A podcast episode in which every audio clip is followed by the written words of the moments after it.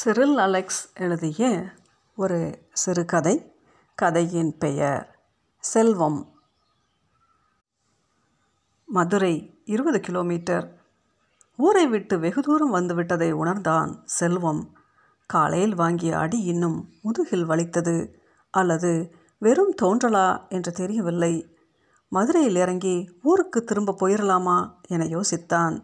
சட்டை பாக்கெட்டில் இருந்த காசை எடுத்து கால் சட்டை பாக்கெட்டில் வைத்துவிட்டு பேருந்தின் ஜன்னலோரம் தலை சாய்த்தான்.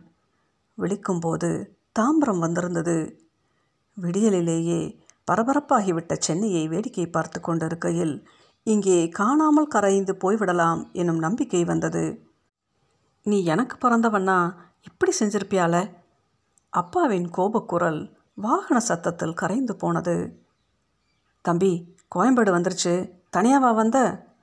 பக்கத்து சீட்டுக்காரர் தலைவாரி கொண்டே கேட்டார். இல்லை அண்ணாச்சி பின்னால் இருக்காவ. பொய் சொல்வதே இனி பாதுகாப்பானது. இதுக்கு முன்னால் சென்னை வந்திருக்கியா? இல்லைண்ணாச்சி இதுதான் மொத தடவை. சாயங்காலம் வரை கோயம்பேடு பஸ் ஸ்டாண்டிலேயே சுற்றினான். மனம் மாறினா ஊருக்கு பஸ் ஏறிடலாம் மனம் மாறுவதா இல்லை. அப்பாவை நினைக்க நினைக்க இன்னும் தூரமாய் ஓடிப்போக தோன்றியது. தம்பி என்னடா காலையிலேருந்து இங்கே சுற்றுற விழித்து பார்த்தான். லத்தியால் தட்டியபடி போலீஸ்காரர் நின்று கொண்டிருந்தார். சார் இங்கே நான் ஹோட்டலில் வேலை பார்க்கேன். இன்றைக்கி லீவு அதான். திருநெல்வேலியா? நாகர்கோயில் பஸ் ஸ்டாண்டில் சுத்தாத ரூமுக்கு போய் சேரு. பஸ் ஸ்டாண்டை விட்டு வெளியே வந்தான். முதலில் வந்த பஸ்ஸில் ஏறினான். பஸ் எங்கே போகுது? கண்டக்டர் முறைத்தார். உனக்கு எங்கே போகணும்? Bus stand. எஸ்டேட்டா? ஆமாம் அவர் என்ன சொல்லியிருந்தாலும் ஆமாம் சொல்லியிருப்பான். அம்பத்தூர் எஸ்டேட்டை அடையும் போது இருட்டி இருந்தது. காலையில் பெரிய ஹோட்டலில் சாப்பிட்டதில் ஐம்பது ரூபாய் காலியாகியிருந்தது. சின்ன ஹோட்டலில் இரவு சாப்பாடு மதுரை முனியாண்டி விலாஸ். இரவு பயமுறுத்த ஆரம்பித்தது. வீடு எத்தனை பாதுகாப்பானது? கொஞ்ச தூரம் நடந்துவிட்டு ஹோட்டல் பக்கம் திரும்பி வந்தான். வீட்டுக்கு போனால் இன்னும் பயங்கர அடி கிடைக்கும். பீரோவில் இருந்த காசு மூவாயிரத்தை எடுத்து வந்திருந்தான். இப்போ போனால் ரெண்டாயிரத்தை திரும்ப தந்துடலாமோ சாலையில் போக்குவரத்து குறைந்திருந்தது. கடைகள் ஒவ்வொன்றாக மூடப்பட்டன. மணி ரொம்ப இருக்குமோ? முனியாண்டி விலாஸ் மூடப்பட்டது.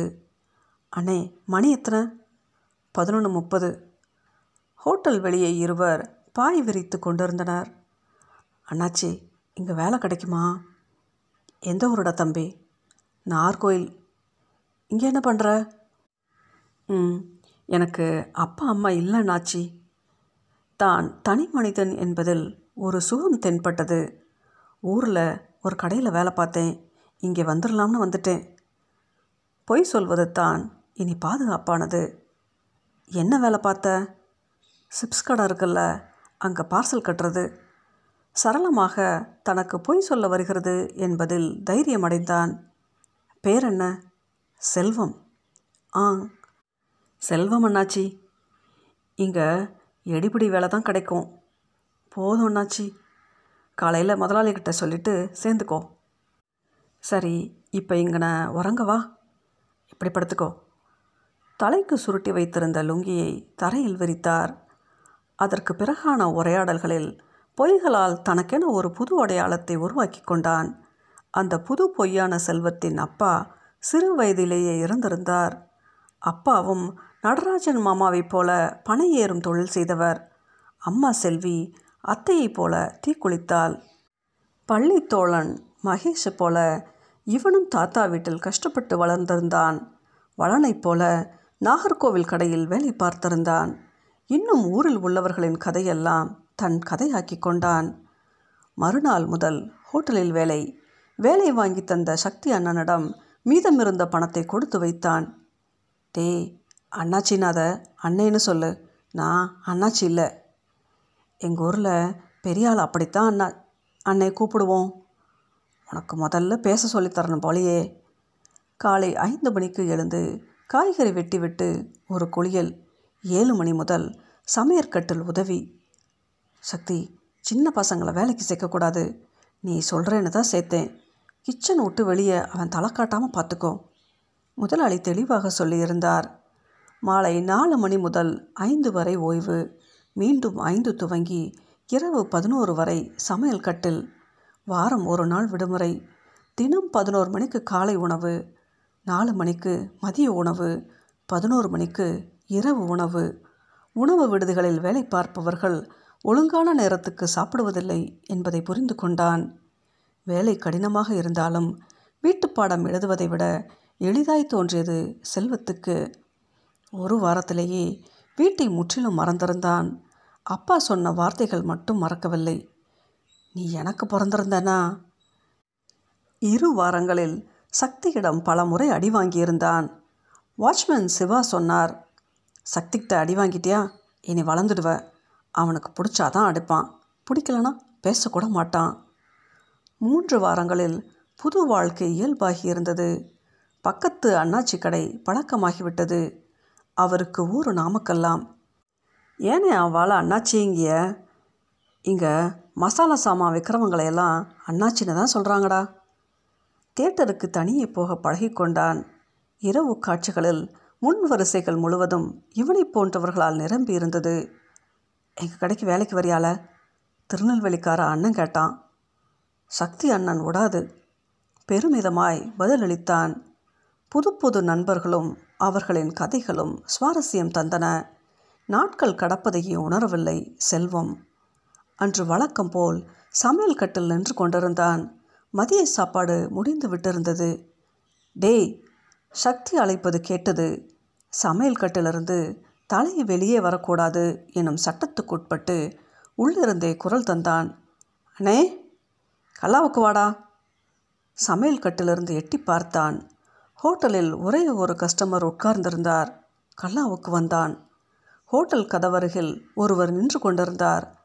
கசங்கிய அழுக்கான சட்டை உட்காரும் இடத்தில் வட்டமாய் அழுக்கு படிந்த வேட்டி கையெடுக்கில் வியர்வைப்பட்டு தோலிருந்த தோல்பை களைந்து பல நாளாய் வெட்டப்படாத தலைமுடி.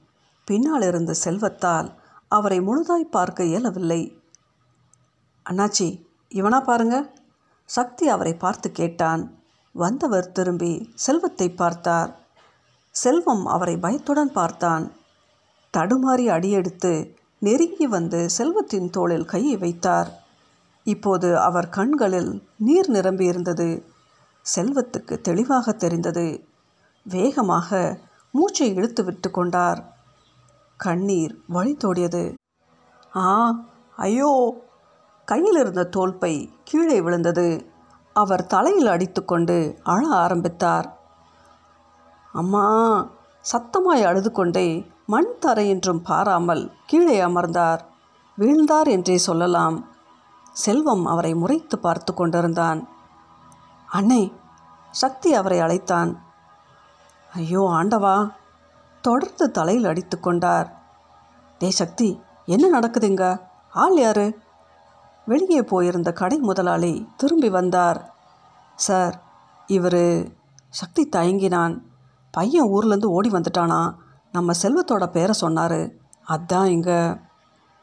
சார் எந்திரிங்க. இங்கே பெஞ்சில் உட்காருங்க.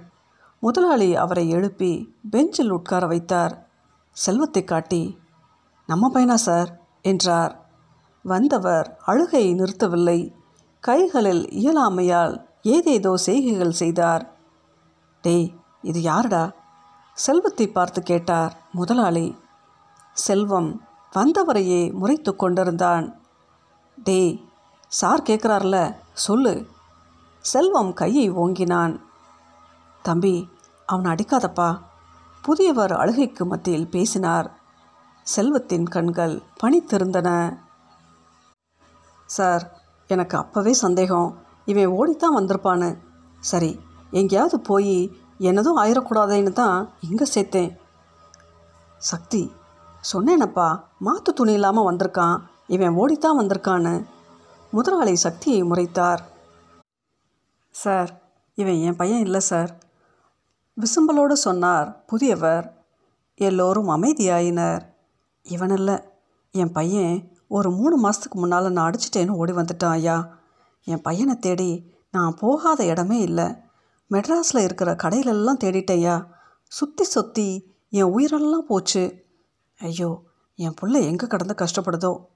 என் புள்ள உசுரோடு இருக்கா இல்லையானே தெரியலையே. ஐயோ மீண்டும் குரல் எடுத்து அழுதார். ஒரு குறையும் வச்சதில்லை என் பிள்ளைக்கு. ஒரு நாள் பட்டினி கடந்ததில்லையே. அவன் எப்படி சார் தனியா? ஐயோ அவன் ஆத்தா பிள்ளைய பறி கொடுத்துட்டு சாவ கிடக்கா. அவன் தங்கச்சி ரெண்டும் அழுதுகிட்டே இருக்குதுங்க. ஊரே துக்கத்தில் கிடக்குது.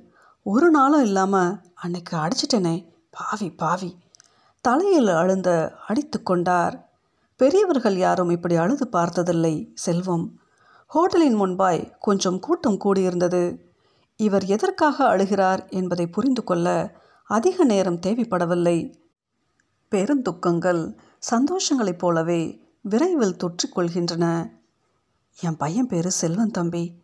இந்த பிள்ளைய யார் பெத்த பிள்ளையோ?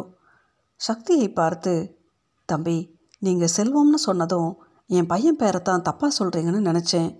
சக கொடுத்தாலும் போக கொடுக்கக்கூடாதுன்னு சொல்லுவாங்க. ஐயோ என் பிள்ளைய எங்கே போய் தேடுவேன்? சார் அழாதீங்க. ஒன்றும் ஆகாது. பையன் வந்துடுவான் முதலாளி ஆறுதலாய் சொன்னார். சக்தி தண்ணி கொடுப்பா. சார் இங்கே சாப்பிடுங்க. போலீஸ்ட்ட சொல்லியாச்சா? அவர் சாப்பிட்டு முடித்து கிளம்பியதன் பின் செல்வத்தை தேடினான் சக்தி. செல்வம் கோயம்பேட்டிலிருந்து நாகர்கோவில் செல்லும் பஸ்ஸில் உட்கார்ந்திருந்தான்.